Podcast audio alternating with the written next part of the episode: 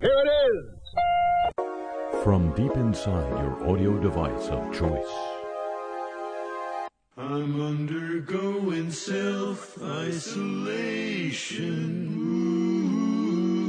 Ooh, it's the only way to be. Just for the lack of stimulation. Ooh, so come self-isolate with me.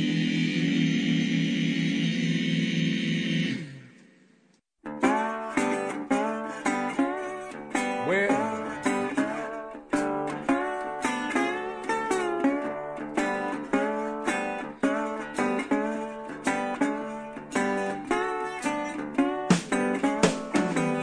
When the music starts to play, she slides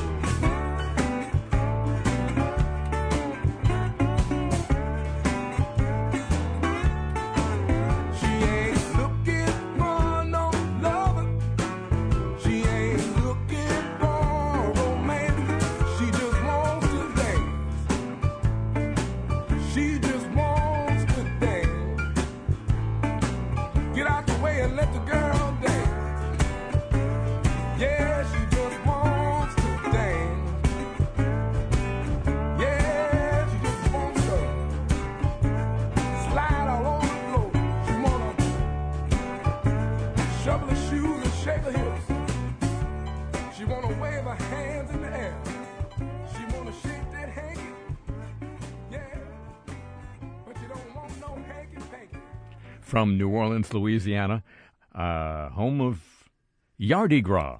I'm Harry Shearer, welcoming you to this edition of Le Show. And now, ladies and gentlemen, news of the godly.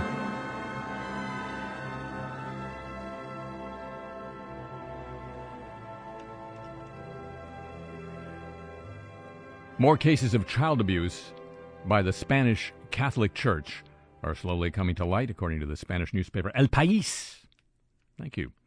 That was five years right there. After the Society of Jesus, commonly known as the Jesuits, recognized eighty-one victims since nineteen twenty-seven and announced plans for compensation, other religious congregations have begun to follow the order's example. El País spoke to ten of the main Catholic orders in Spain. Seven said they'd carried out or were in the process of investigating past cases of abuse and were equally open to compensating victims. But in pesos, you know. These investigations are not in-depth internal inquiries, though, but a review of existing archives and The findings have not been made public and are still far from reflecting the extent of the abuse by the Catholic Church compared to the advances made in other countries such as Germany, where an external audit, external audit found that three thousand six hundred minors had been abused by members of the church. So we look forward to more from Spain. When the coronavirus forced churches to close their doors and give up Sunday collections, the Roman Catholic Diocese of Charlotte turned to the federal government's Small Business Relief Program and po- pocketed, do they have pockets in cassocks? More than eight million dollars. The diocese's headquarters, churches, and schools landed the help even though they had roughly one hundred million dollars of their own cash and short-term investments available last spring, the A P reports, after having seen financial records, when the cash catastrophe that church leaders feared didn't materialize, those assets topped one hundred ten million dollars by the summer. As the pandemic began to unfold, scores of Catholic dioceses across the U S received aid through the payment Paycheck Protection Program while sitting over, sitting on well over ten billion dollars in cash, short-term investments, or other available funds. That's the result of an Associated Press investigation into all that. The assets have grown in many dioceses. Yet even with that financial safety net, the one hundred twelve dioceses that shared their financial statements, along with the churches and schools they run, collected at least one point five billion dollars in taxpayer-backed aid. In Kentucky, funds available to the Archdiocese of Louisville, its parishes and other organizations, grew from at least one hundred fifty-three to one hundred fifty-seven million dollars during the fiscal year that ended in June, said the A P. In Illinois, the Chicago Archdiocese had more than a billion in cash and investments in its headquarters and cemetery division as of May. The faithful continued to donate more than expected. The Raleigh Di- uh, Diocese collected at least eleven million dollars in aid, yet during the fiscal year that ended in June, overall offerings were down just five percent, and the majority of these dioceses reported enough money on hand to cover at least six months of operating expenses, even without any new income. Financial resources of several dioceses rivaled or exceeded those available to publicly traded companies like Shake Shack and Ruth's Chris Steakhouse, whose early participation in the program triggered outrages, and they returned the money. And uh, overall, the nation's nearly two hundred dioceses and other Catholic institutions received at least three billion dollars, making the Roman Catholic Church perhaps the biggest beneficiary of the Paycheck Program, according to A P's analysis. And let's not forget, these are tax-exempt organizations. On top of it, doing well by doing good. Mount Pleasant, New York. Mount Pleasant, no, not New York. Mount Pleasant, New York, hello.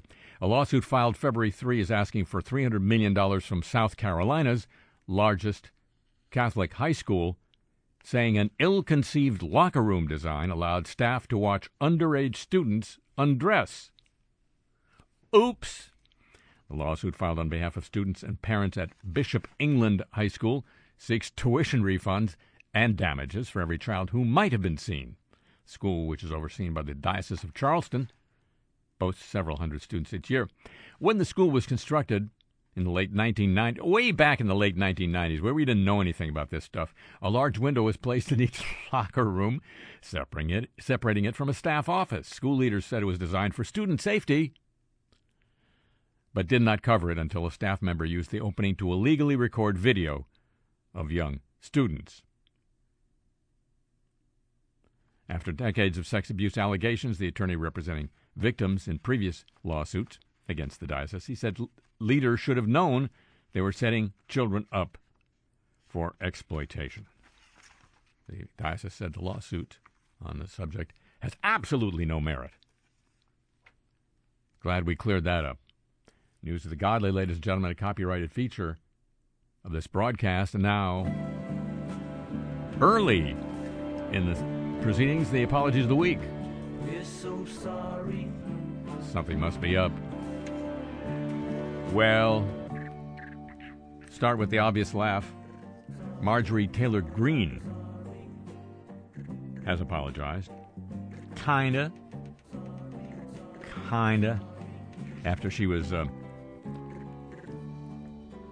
after she got through that uh, attempt to uh, have Republicans kick her off the House committees, and the Democrats went ahead and did it. She apologized publicly for the first time for those past incendiary comments. She apologized for a range of comments in the past few years that include suggesting school shootings were false flag operations and support for the violent conspiracy theory QAnon. Quote, "I'm sorry for saying all those things that were wrong and offensive. I'm happy to say that." She also called the Republicans and Democrats who voted to strip her of her committee assignments morons. Saddleback Church pastor Rick Warren, this is in Southern California, he's apologized for a children's Sunday school curriculum video that used Asian cultural stereotypes to teach kids about the Bible. The video has been removed, but Michelle Ann Reyes of the Asian American Christian Collaborative described it as using Asian culture as a prop for slapstick humor. The video, she said, blurs and dishonors distinctions and categories of Asian culture. In it, she said, a pastor wears a Chinese shirt, makes kung fu sounds, and pretends to make sushi that he then spits out. But Rick Warren, he, he, he's sorry for that. On the popular series for the Bon Appetit test, test kitchen video channel, It's Alive, host Brad Leone walks viewers through the process of making foods that involve fermentation or preservation. His latest installment on canned seafood proved to be, according to the Washington Post, a jar too far. Bon Appetit removed the video segment from its platforms after experts pointed out that the method depicted on the show is dangerous and could result in the growth of potentially deadly bacteria that causes botulism. Inject the seafood into your lips.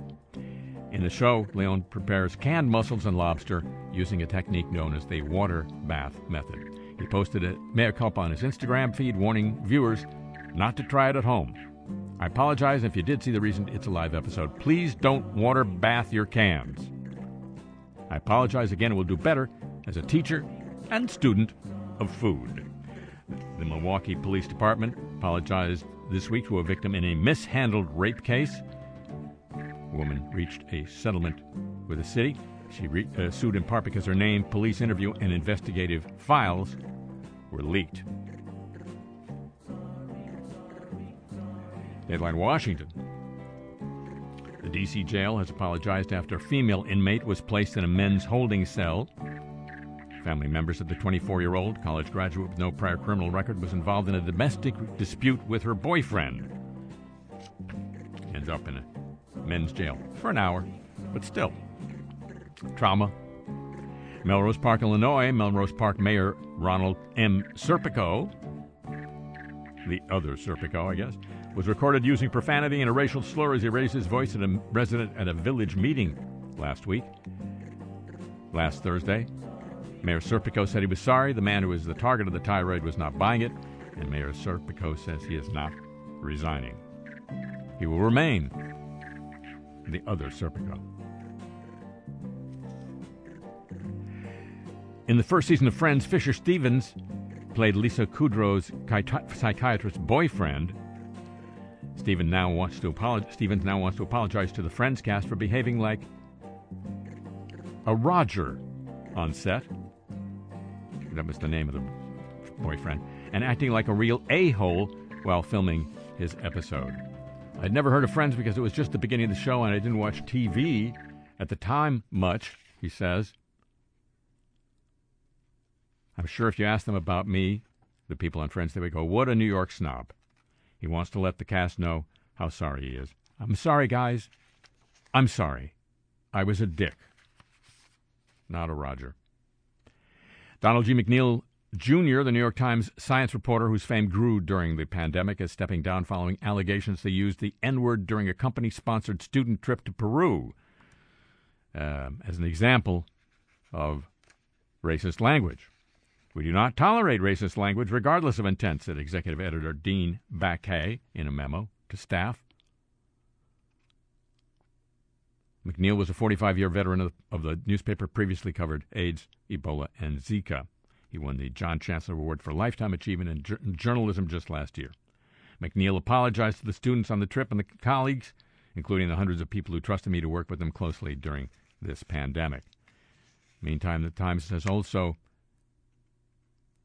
uh, announced the resignation of Andy Mills, a podcast journalist who worked on that series about the Islamic State called Caliphate that, according to Bloomberg, had to be corrected. A little more information. It had to be corrected because it was based on the single source narrative of a later-to-be-proven liar. Country singer Morgan Wallen filmed hurling a racial slur in the streets of Nashville Sunday night, and then you know what hit the fan. He is heard on the video calling his friend a pussy-ass mother. In a statement to T M Z, he said, "I'm embarrassed and sorry I used an unacceptable, inappropriate racial slur." That was the second one he u- uh, used. "That I wish I could take back." Also with the same modifier, by the way. "There are no excuses to use this type of language ever. I want to sincerely apologize for using the world, word. I promise to do better." He may not get the chance. Cumulus Media and iHeart Media, two conglomerates, conglomerates that own a shed load of radio stations, have removed his records. And a fellow country star said, "It actually is representative of Nashville because this isn't the first scuffle, his first scuffle, and he just demolished a huge streaming record last month regardless. We all know that isn't his first time saying that word." He got kicked off Saturday Night Live for some ruckus, apologized, and then was invited back on. Marvel Comics is offering exchanges alongside an apology to readers after alleged anti-Semitic remarks made it into the art of this week's Immortal Hulk number three. In the issue, a number of problems around harmful depictions and stereotypes of Jewish people were noticed by readers, including the bizarre use of the Star of David and the unfortunate misspelling of the word jewel- jewelry. The uh, artist in question admitted in a statement he had, quote, "no excuse for the depiction of the Star of David," and he failed to understand how harmful the stereotype was. He apologized, as did Marvel, and they uh, are replacing the comic just as soon as they possibly can. And Japan's Ministry of Health has admitted that the Android version of the COVID nineteen contact tracing app has not informed users of contact with virus carriers since September of last year. Japan has recently experienced a third wave of infections. News of that failure is a significant error and embarrassment. The ministry admitted to the problem in a Thursday update to its webpage and apologized, uh, deeply apologized for the dam- damaging the trust of many people who use the app. The Google Play page for the app, the contact tracing app, reveals users think it's a dud. The app has a one point eight out of five rating from more than fifteen thousand reviewers. The apologies of the week, ladies and gentlemen. The copyrighted feature of this broadcast.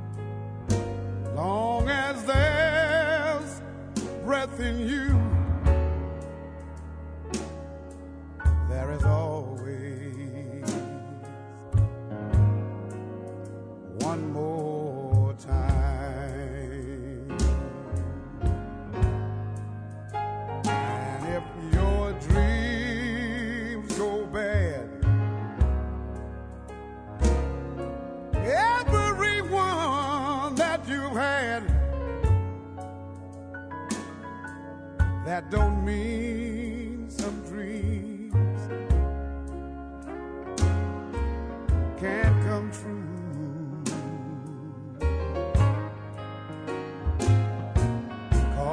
funny about dreams,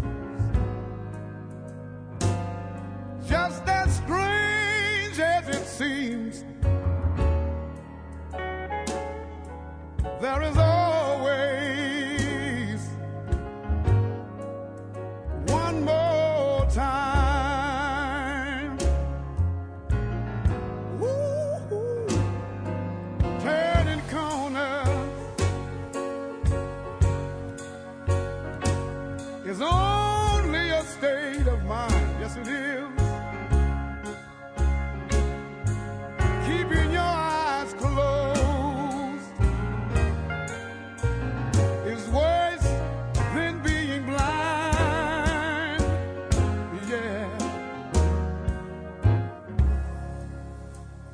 If there's a heart out there looking for someone to share, I don't care if it's been turned down time and again. And if we meet someday, please don't walk away, 'cause as always,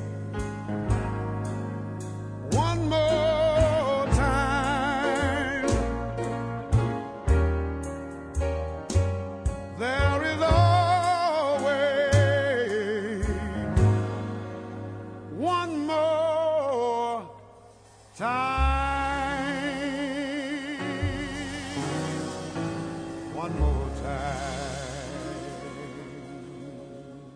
This is Le Show. We are deep into year two of the COVID nineteen pandemic, and uh, there is, appropriately enough, uh, controversy about the rollout of the vaccines. Um, and it is devolved, as much else does these days, into politics. I wanted to have a discussion about the rollout of the vaccines and what it means and how it happens uh, with a guest who has a slightly different view of it. Uh, Matt Stoller is a research associate at the American Economic Liberties Project. He's the author of a wonderful book on the subject of monopoly in America, or monopolies in America, called Goliath, and of a weekly newsletter on the same subject called Big. And uh, he's here to talk with me today. Matt, welcome to the show. Hey, thanks for having me. Your newsletter of a week ago took on the subject of the release and distribution of vaccines, and it focused on a couple areas of monopoly, so you aver. One is devices, and you mentioned a name of a company that I remember from when I was a kid and reading the label on the thermometer as it sat in my mouth for forever. B and D, is that the same company that you're referring to now? Is it Becton Dickinson? Yeah. Yeah, they're a syringe monopolist. They also make a bunch of other stuff. Um, yeah, that that's it's a that's its own crazy uh, monopoly story. Hospital purchasing in the whole healthcare system. I mean, America spends twice as much or three times as much as most countries on healthcare, and we get worse outcomes, and we don't cover our whole population. And so the question is, why is that? And the answer is, one medical report in a couple of years ago said, it's the prices, stupid. We just charge a lot more for things that are often worse, everything from syringes to hospital beds. And it's because there's there's monopoly power everywhere. Um, so Becton Dickinson is the basically the monopoly provider of syringes to hospitals and healthcare providers. They, they're part of what are called group purchasing organizations. And uh, hospitals do all their buying through these large group purchasing organizations, and which get funded through kickbacks from the suppliers. So basically, B D, as well as a bunch of other hospital suppliers, they will give kickbacks to these G P Os, and then they will, in return, they they exclude competitors from being able to sell to hospitals. And in syringes, there's there's been a lot of innovation in syringes. Um, The most recent innovation, I believe, was the retractable syringes, kind of like a like a pen, mm-hmm. um, that was developed in the nineties to deal with H I V. But B D excluded them from the hospital. The company called Retractable Syringes, they excluded them from the market, lost a bunch of antitrust suits, but still Retractable won these suits, but they still weren't able to get into the market. Anyway, so B D is now this, this Goliath, and they make uh, syringes. And there's a specific type of syringe that would allow um, allow us to extract more from uh, each vial. Th- th- from each vial, and there is a dramatic shortage of these th- these syringes. And B D, which has always claimed whenever it merged or or fought off an antitrust suit, that it it needs this scale to be efficient, mm-hmm. um, and, to, and to make this sort of breadth of products that it makes. They are uh, responsible for the shortage of this specialized syringe, which. In another, if the market were competitive, you'd probably be able to ramp up much more quickly. So one of the reasons why that we we have we are not able to most efficiently use our vaccine supply is because we have a syringe monopolist standing in the way. Wow. I want to just preface this yeah. with something that I think people don't hear a lot, which is like something that was amazing that happened in twenty twenty, which is that we developed these incredible vaccines. Mm-hmm. And That is a that's like an Apollo moon landing type of accomplishment. And and we were able to do it with global cooperation, where the Chinese mapped the the D N A of the vaccine with technology that was developed here, but then eventually moved its way to China. Then we took those developments um, online, uh, the, the map of the, the virus. And within a year, we had tested vaccines rolling off of trucks ready to be injected. And that is an astonishing story. The government did an incredible job, both financing the research that ultimately was the underpinning of the technology that went into these vaccines. That happened under Obama in twenty twelve, twenty thirteen, twenty fourteen. It's called mRNA. And then the uh, Operation Warp Speed actually contracted with six companies mm-hmm. and said, uh, we want you to compete to develop a vaccine, and we will guarantee purchase of these vaccines if you get it through, if it works and if it's safe. And so in this competitive market that was explicitly set up by the government with end purchasing by the government, uh, we were able to develop these incredible vaccines. Uh, one of them has to get some German technology. And like, that's amazing. So like, let's just remember how, wow, like that's just like astonishing what we did, what the American system was able to produce when it was kind of at its best. And remember that. Okay. I'm, I'm, mindful also of the fact uh, pointed out this week that the Russians seem to have developed a, a, va- a potent vaccine. Yeah, the, the Russians, va- the Russian vaccine is good. The Chinese vaccines are not, uh, but the Russian vaccine is good, and you know that's that's a great thing too. So I think we have to look at this and like go humanity, right? Mm-hmm, mm-hmm, mm-hmm.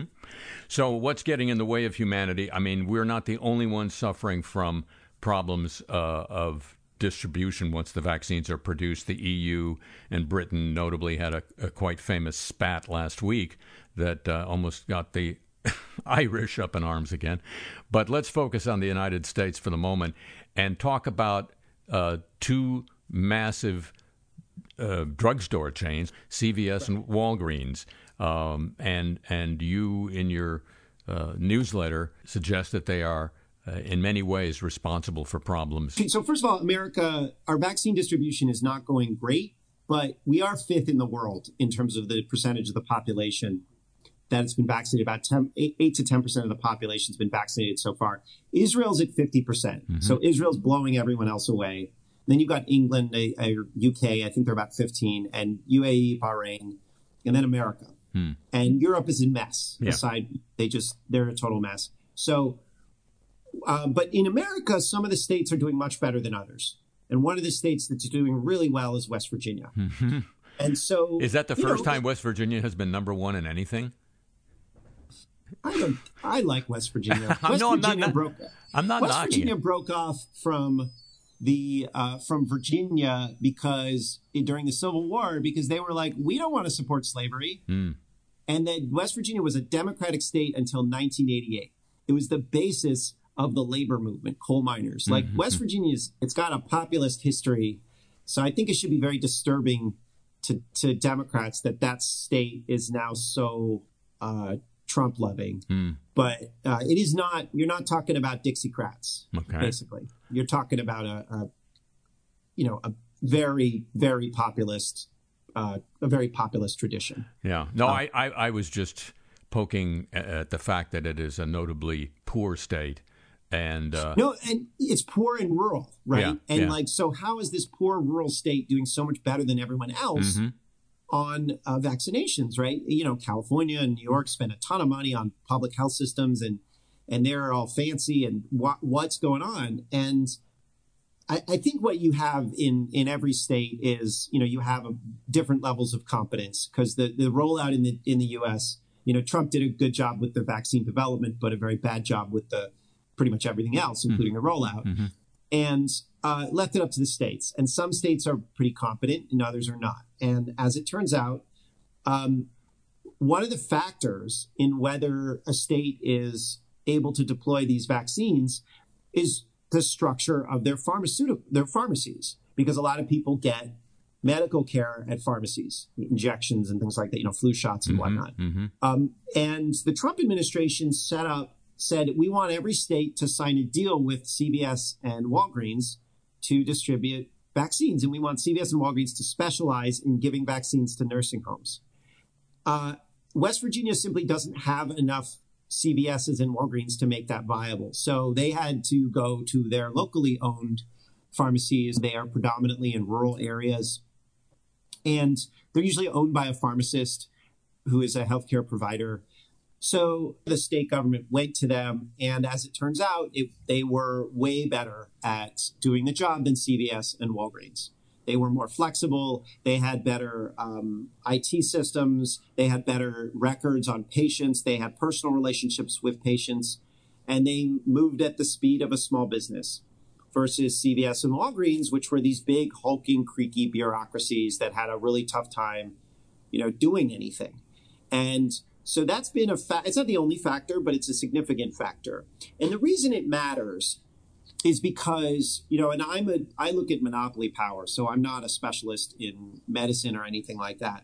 But the way we've run our society for the last forty years is our policymakers who think about corporate power have said, we like stuff to be big, because if it's big, there are what they call economies of scale. Mm-hmm. So the idea is that if you have a small steel plant, It doesn't, it produces steel, but it's kind of expensive. Whereas the more steel you produce, the cheaper each grade of steel or each steel product becomes. So there's no like family artisanal auto factories, right? You want big auto factories. Same with like search engines, things like that. Like the bigger, the more efficient, right? This theory of economies of scale has underpinned our merger policy for the last forty years and our antitrust and regulatory policy. And it's the reason that C V S and Becton Dickinson and Walgreens were, who were, you know, C V S and Walgreens were relatively small companies mm-hmm. in the seventies and eighties, and they were able to buy their way to dominance. They bought up a bunch of different chains. C V S then bought uh, what's called the Pharmaceutical Benefits Manager, which is basically a, a, a billing and pricing uh, system for, for pharmaceuticals. And then they also bought Aetna, which is a large insurance company. And they're effectively a huge conglomerate that touches one out of every three Americans with their health care. Ouch. Uh, not physically, that would be I, weird. I know. But every time they bought someone, they would make the argument to regulators, this will help us become more efficient and deliver better care. And the regulators said, oh, okay, we got it. That's that's good. All right, good. Go off and do, do better, right? And be bigger and better. And what we can now see, and this is true across like a lot of the economy, there were hundreds of acquisitions by big tech and and big ag and big pharmaceutical companies and so on and so forth. But what we can see with the deployment of the vaccine is that, that the economy of scale argument here was just nonsense. It just was not true. These companies are more profitable.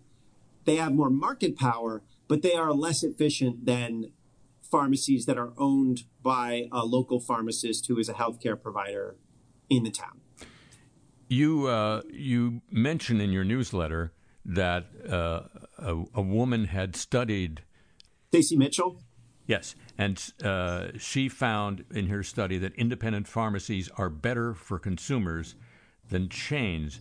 Chains, she says, offer worse healthcare delivery in terms of the time pharmacists spend with patients, the range of tests they do, what they offer in terms of screenings, and the pricing is much better. Now, presumably efficiency, size, all of that uh, should tend to lower prices. So what's the deal here?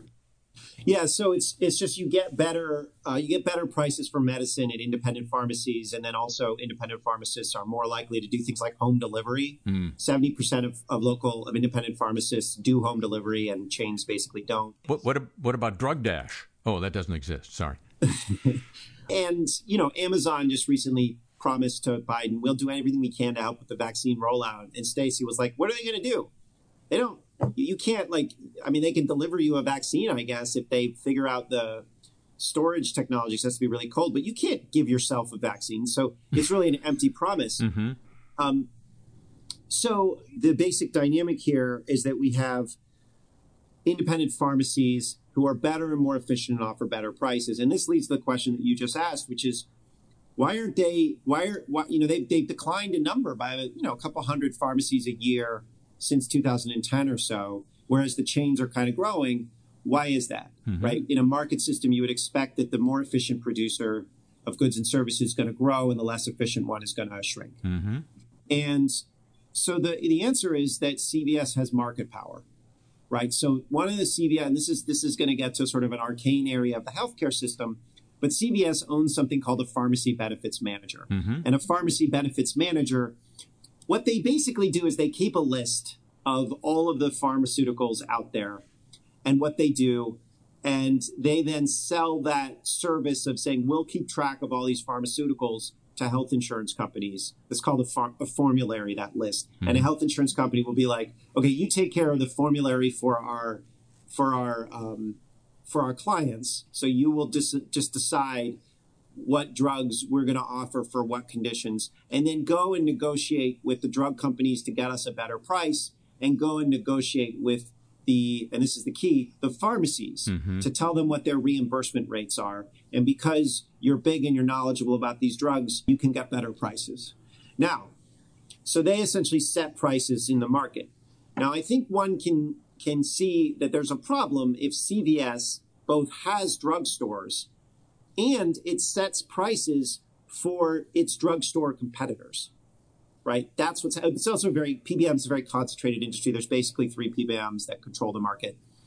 So C V S is now saying to its rivals, these are local independent drugstores, hey, um, we're going to change your reimbursement rates and lower the amount of revenue that you get for different medicine. Oh, and by the way, we know how hard it is to run a drugstore these days. Why don't you just sell out to us? Right? It's a kind of offer you can't refuse dynamic. Mm-hmm. So if you can set the prices for your competitors because you have some control somewhere else up in the supply chain, then you are effectively the mob boss of the industry, regardless of how efficient you are. It's classic market power. That's right. Yeah. That's right. L- let's get back to the vaccine. Let's take um, areas that are not Uh, like West Virginia, that have a lot of C V S's and Walgreens. So theoretically, they should be able to handle this. Have they done so effectively in states like, let's say, California or Louisiana? Uh, I think Louisiana's done a pretty good job. Um, I think the Dakotas have done a pretty good job. Alaska has. California, not so much. Um, Nevada, not so much. I mean, Nevada, there's, but I mean, I'm, I think you'd have to, we have to do a lot more analysis of, um, you know, of the, the different factors that mm-hmm. have gone into the deployment of the vaccine. Mm-hmm. Uh, and, I, and I don't think that chain versus local pharmacies are the only factor that's happening. But just with West Virginia, it was really obvious because West Virginia, you know, they had um, everybody who was in a nursing home was offered a vaccine by late December, right? I mean, they were just like way ahead of the game, and it was because they could work through their local pharmacies, independent pharmacies. I think in a bunch of other states, the independent pharmacies are actually having trouble getting access to the vaccines because states signed deals with C V S and Walgreens, hmm. right? So it's not necessarily, it's not necessarily that just having a lot of local pharmacies is going to help you. You actually have to use them.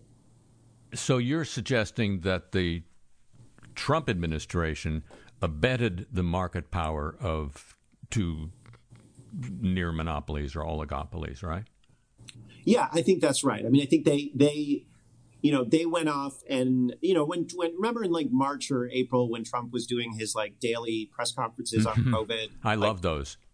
Th- they were fun at first. And then it was like, oh, he doesn't really actually have anything to say. This is annoying. I actually want someone to deal with this. Yeah. Um, but, you know, he would often bring in, you know, C E Os, major C E Os, mm-hmm. right? Walmart or, or um, you know, Target or whoever. And in this case, Trump was just doing what like Democrats and Republicans have done, which is to say, you run a big, powerful institution. You must know things. You must know how to do things. Mm-hmm. Right. And actually what people who run big, powerful institutions know is they know how to acquire lots of power through political machinations, but they don't actually know how to do anything useful. Um, but that's not necessarily how how Trump thinks or how a lot of our policymakers have, th- have thought. So he came in and he said, oh, well, you know, we have these big guys and these big guys are really great. They're going to help everything and fix everything. And that's what, you know, what they ended up doing. Mm-hmm. There was like a, I forget the companies that were doing um, the testing, but they like there's there are these problems because there's been this attempt to, you know, take testing uh, blood labs, which are very, you know, you buy a lab machine and you get a phlebotomist and you can set up a lab. Mm-hmm. But there's been this roll up of um, of labs into um, there's a company, LabCorp and Quest Diagnostics. Those Quest, are the two yeah. ones with market power. Yeah. That the same thing. They were like not as good at at testing, and the reason I think they actually got kicked out of South Dakota. But the reason is because they don't focus on actually the lab business. They focus on acquiring more labs and they focus on negotiating to get more bargaining leverage. So like that's kind of writ broadly in our economy. We have a problem where most of our business and financial leaders are actually not focused on business. They're focused on just acquiring power. You uh, you say in your newsletter, I'm just looking at it to, uh, for reference, that uh, going back to C V S for a minute, that when C V S buys out drugstores, local drugstores, they often close them down.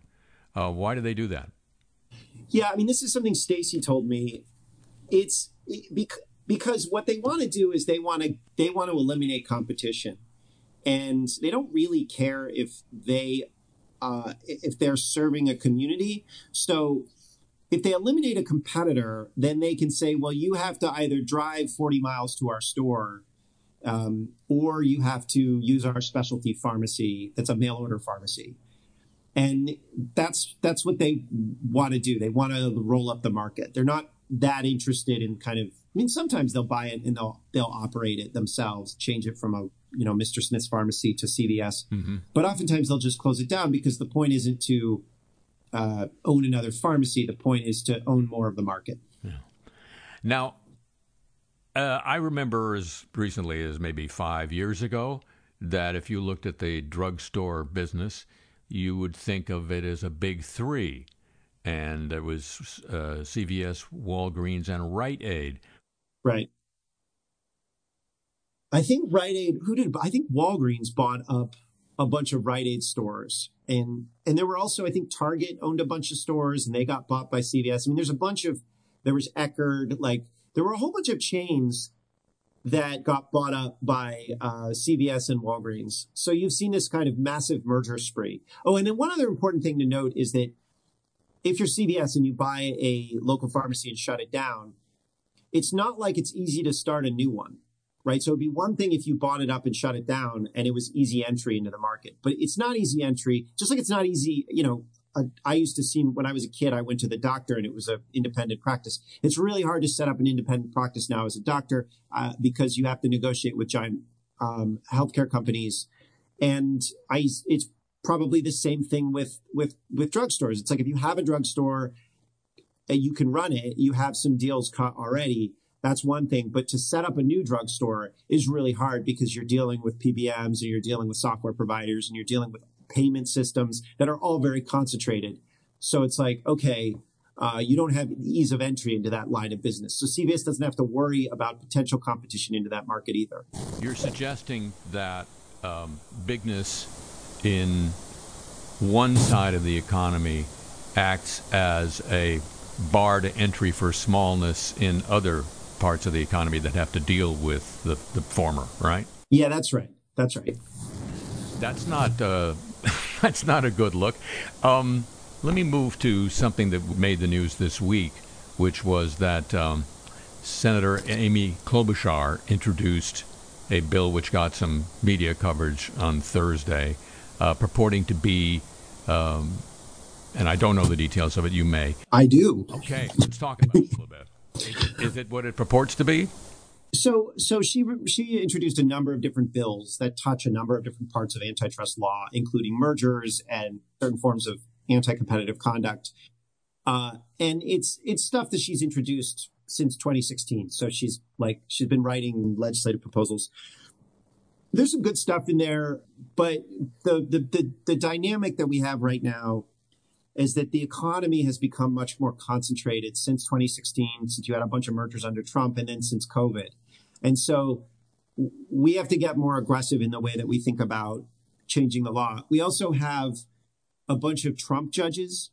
And so you can't kind of be vague about the language because the Trump judges will just take that and do whatever they want with it. So the, the instructions have to be very specific. We think the instructions in her bill are a little bit too vague. Mm. But I'll say this about Senator Klobuchar. This is the beginning of a process, and she knows that. She's taking over the antitrust subcommittee mm-hmm. from the Republican, and she wants to hold a bunch of hearings in different sectors of the economy over the next two years and really pick up the mantle from the House, which did a big investigation on um, on big tech, and sort of do that in other sectors.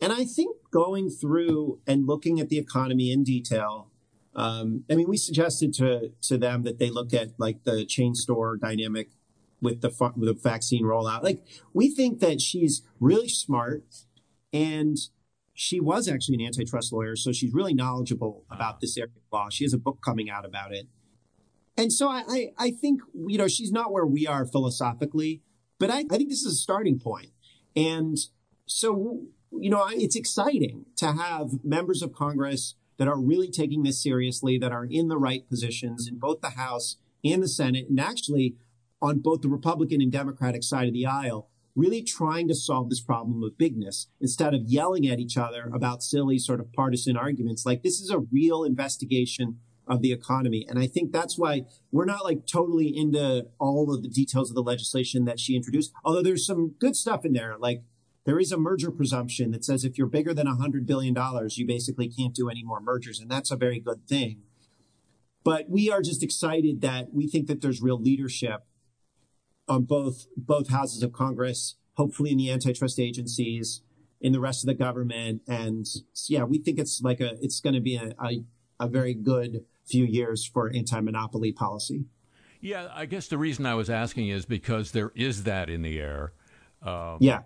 And the suspicious part of me thinks um, a, a, a theoretical politician would like to ride that wave, but not uh, not uh, roil the waters too much. I think that's right. I mean, I think you have a lot of political leaders and, and academics, too. I mean, let's, you know, media people, like, let's not just isolate this. It's not like politicians are the only people who have ever been opportunists. No. Um, uh, So so there's a lot of people that are like, oh, here's my thing about, you know, what we need to do about big tech or monopolies. Um, and, you know, there's a lot of opportunism and cynicism. But and I think that like the the basic fear that most people have, that I have, I'm sure you have it, is it is a sort of pervasive sense that we haven't really governed well for decades. So it's hard to believe in the political process as a focal point of change. And so we're always we're kind of a, always sort of looking for the scam. Mm-hmm. Um, and that's one of the reasons why I did talk about how what an amazing development the vaccine was, because I think it's important to recognize that politics can work. Um, and I mean, that's really important. Like, if we just don't believe in democracy, then democracy, we it's a self-fulfilling prophecy. Mm-hmm. And America's nice. There's a lot of nice things about this country that we were able to create through our democratic system, including this vaccine. So let's not give up on it. And that's where I think I that's the position I have on this monopoly stuff. We were talking about it. You know, I learned about it in twenty eleven or so. Um, and it, no one was talking about it then. Mm-hmm. But, you know, it's still a relative latecomer. I mean, monopolies have been here for a long time. But now it's just because like, it's a totally different conversation. And to be even a cynical opportunist, you have to talk about the way you would break up these companies. And that's the kind of cynical opportunism that I'll, you know, that we want to see. I, I suspect you're about to sit down and write an anthem called America the Nice. Um, one of the things that strikes me about all of this is that this is a cycle. It's, we're now at a point in American economic history where it's easy to see that there have been periods where uh, stuff got bigger and companies got more powerful and more monopolistic power was exercised in the marketplace. And then there have been at least one period uh, we know of um, coinciding roughly with Teddy Roosevelt, uh, where the Sherman and Clayton Acts were passed and Standard Oil was broken up, and in a later period where A T and T was broken up, although it certainly scampered back together again as quickly as it could. But so this this there seem we seem to be in another part of the of the latest version of this cycle. Do you see it that way? I, I hear what you're saying. I it, I always go back and forth on this. It, the, there is a sort of a traditional anti-monopoly sentiment that actually comes out of England from the sixteen hundreds, and that really was suffused in the American Revolution. And there were, you know, a lot of the Civil War was people that were against the land monopolists, mm-hmm. which they considered the slave owners. And you had uh, the populists and Teddy Roosevelt and Woodrow Wilson and F D R, and then just this whole dynamic, which, you know, A T and T was broken up in the eighties, but that's actually the third time it was broken up. It was broken up in nineteen thirteen, nineteen fifty-six, and nineteen eighty-two. Mm-hmm. America just likes to break up A T and T. Um, it's fun. You know, the, origi- the original A T and T was American Telephone and Telegraph, mm-hmm. and in nineteen thirteen, that one of those T's went away. They had to mm-hmm. spin off a Western Union. Mm-hmm.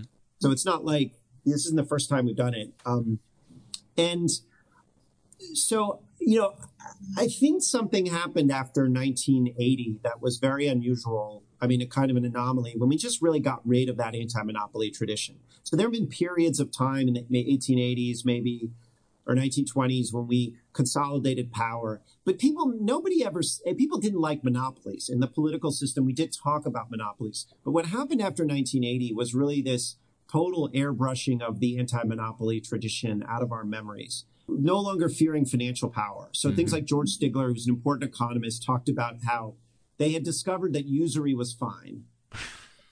And hence, it was like... Hence the uh, lifting of all state limits on credit card interest rates, right? That's right. So this is the, the economists have decided that usury is fine. You could go back to Babylonian times and find prohibitions on usury. I mean, everybody knows and has known in every civilization that's ever existed in human history that usury is not fine.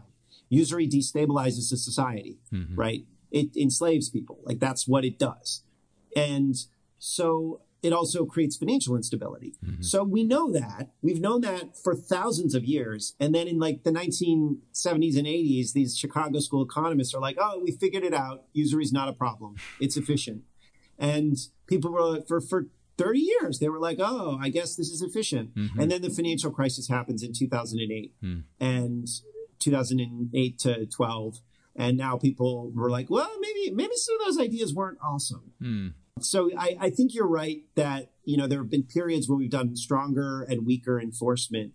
But I do think we're in this weird period, which is very un-American. Like, basically post-nineteen eighty American history is just different than than pre-nineteen eighty American history. Hmm. Let me circle back to uh, C V S and, and Walgreens for one second.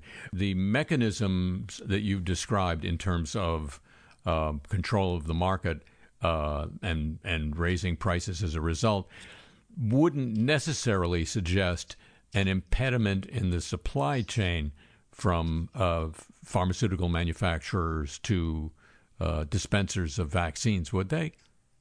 That's right.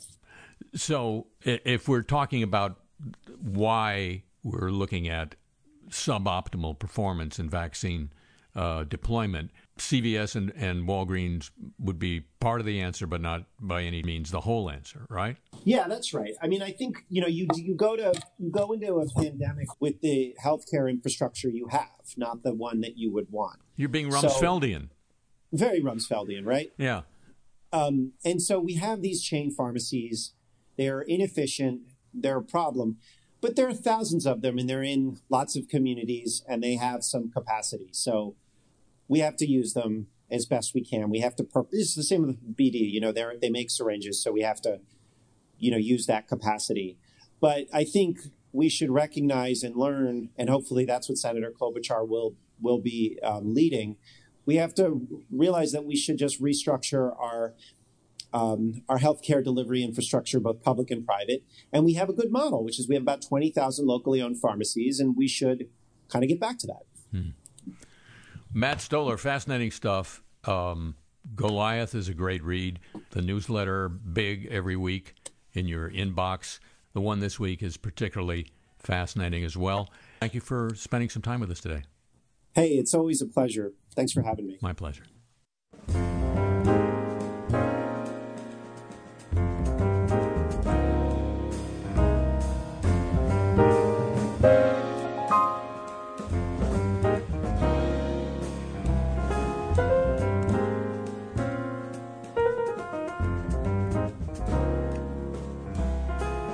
Nutty little technical problem there for a moment.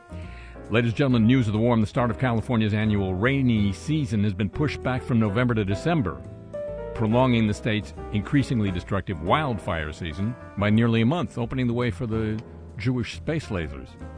The study cannot confirm the shift is connected to climate change. The results are consistent with climate models. Who doesn't like a climate model?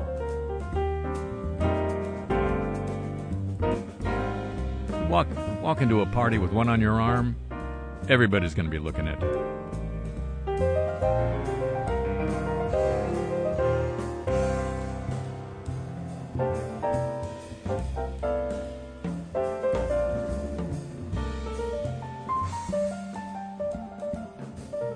Ladies and gentlemen, that's going to conclude this week's edition of Le Show. The program returns next week. Same time on these radio stations and on your audio device of choice, whenever the heck you want to listen to it. And it'd be just like owning your own space laser. If you'd agree with... We, maybe I need a more technical promise. If you'd agree to be with me then, would you? Already. Thank you very much. Uh-huh.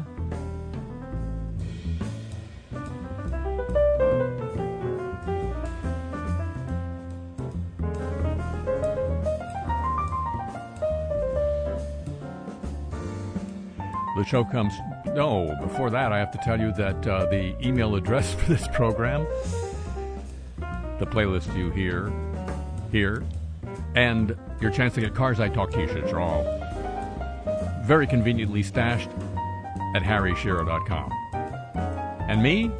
Well, thank you for asking. I'm on Twitter. Haven't been banned yet. At the Harry Shearer.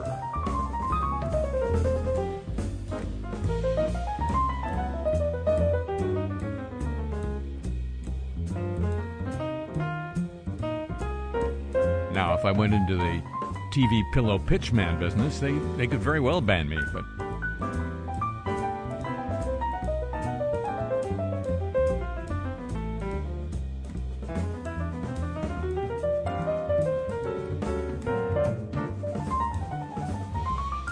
that would be my first down. The show comes to you from Century of Progress Productions and originates through the facilities of W W N O New Orleans, flagship station of the Change is Easy radio network. So long. From the Carnival Crescent City.